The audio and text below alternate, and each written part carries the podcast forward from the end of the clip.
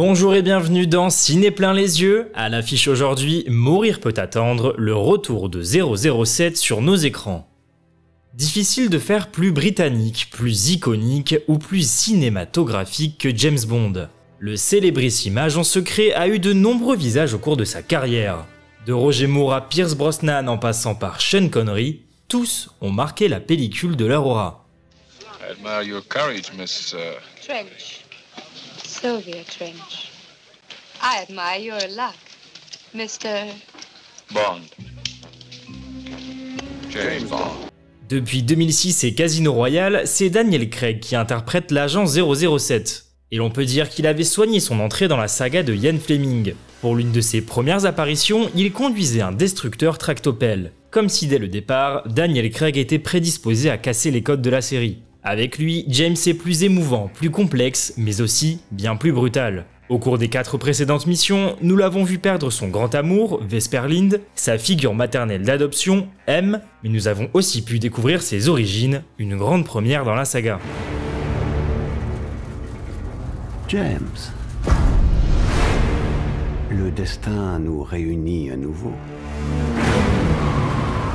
À présent, ton ennemi est mon ennemi. Comment est-ce arrivé Bah, quand on vit assez longtemps. C'est de plus en plus dur de séparer le bien du mal, les méchants des héros de nos jours. Avant, on pouvait se retrouver dans une pièce avec nos ennemis. Aujourd'hui, ils flottent au gré de l'éther.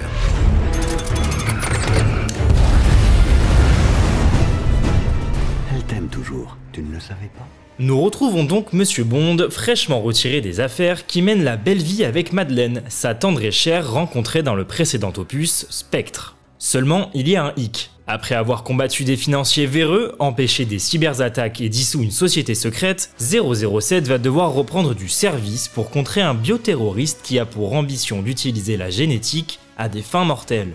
C'est le réalisateur américain Karijoji Fukunaga qui a eu la lourde tâche de signer le clap de fin de l'ère Craig et l'on peut dire qu'il a réussi. Au cours du plus long film de la saga, plus de 2h40, Bond se montre plus fragile et sensible que jamais. Et cela en raison de sa relation avec Madeleine, incarnée par la française Léa Seydoux. Sans atteindre le niveau des excellents Casino Royale ou encore Skyfall, Mourir peut attendre est un film spectaculaire et étonnamment touchant. La page Daniel Craig se tourne et avec lui la saga aura grandement évolué et surtout elle aura osé, quitte à perdre certains fans de la première heure. Une question se pose maintenant.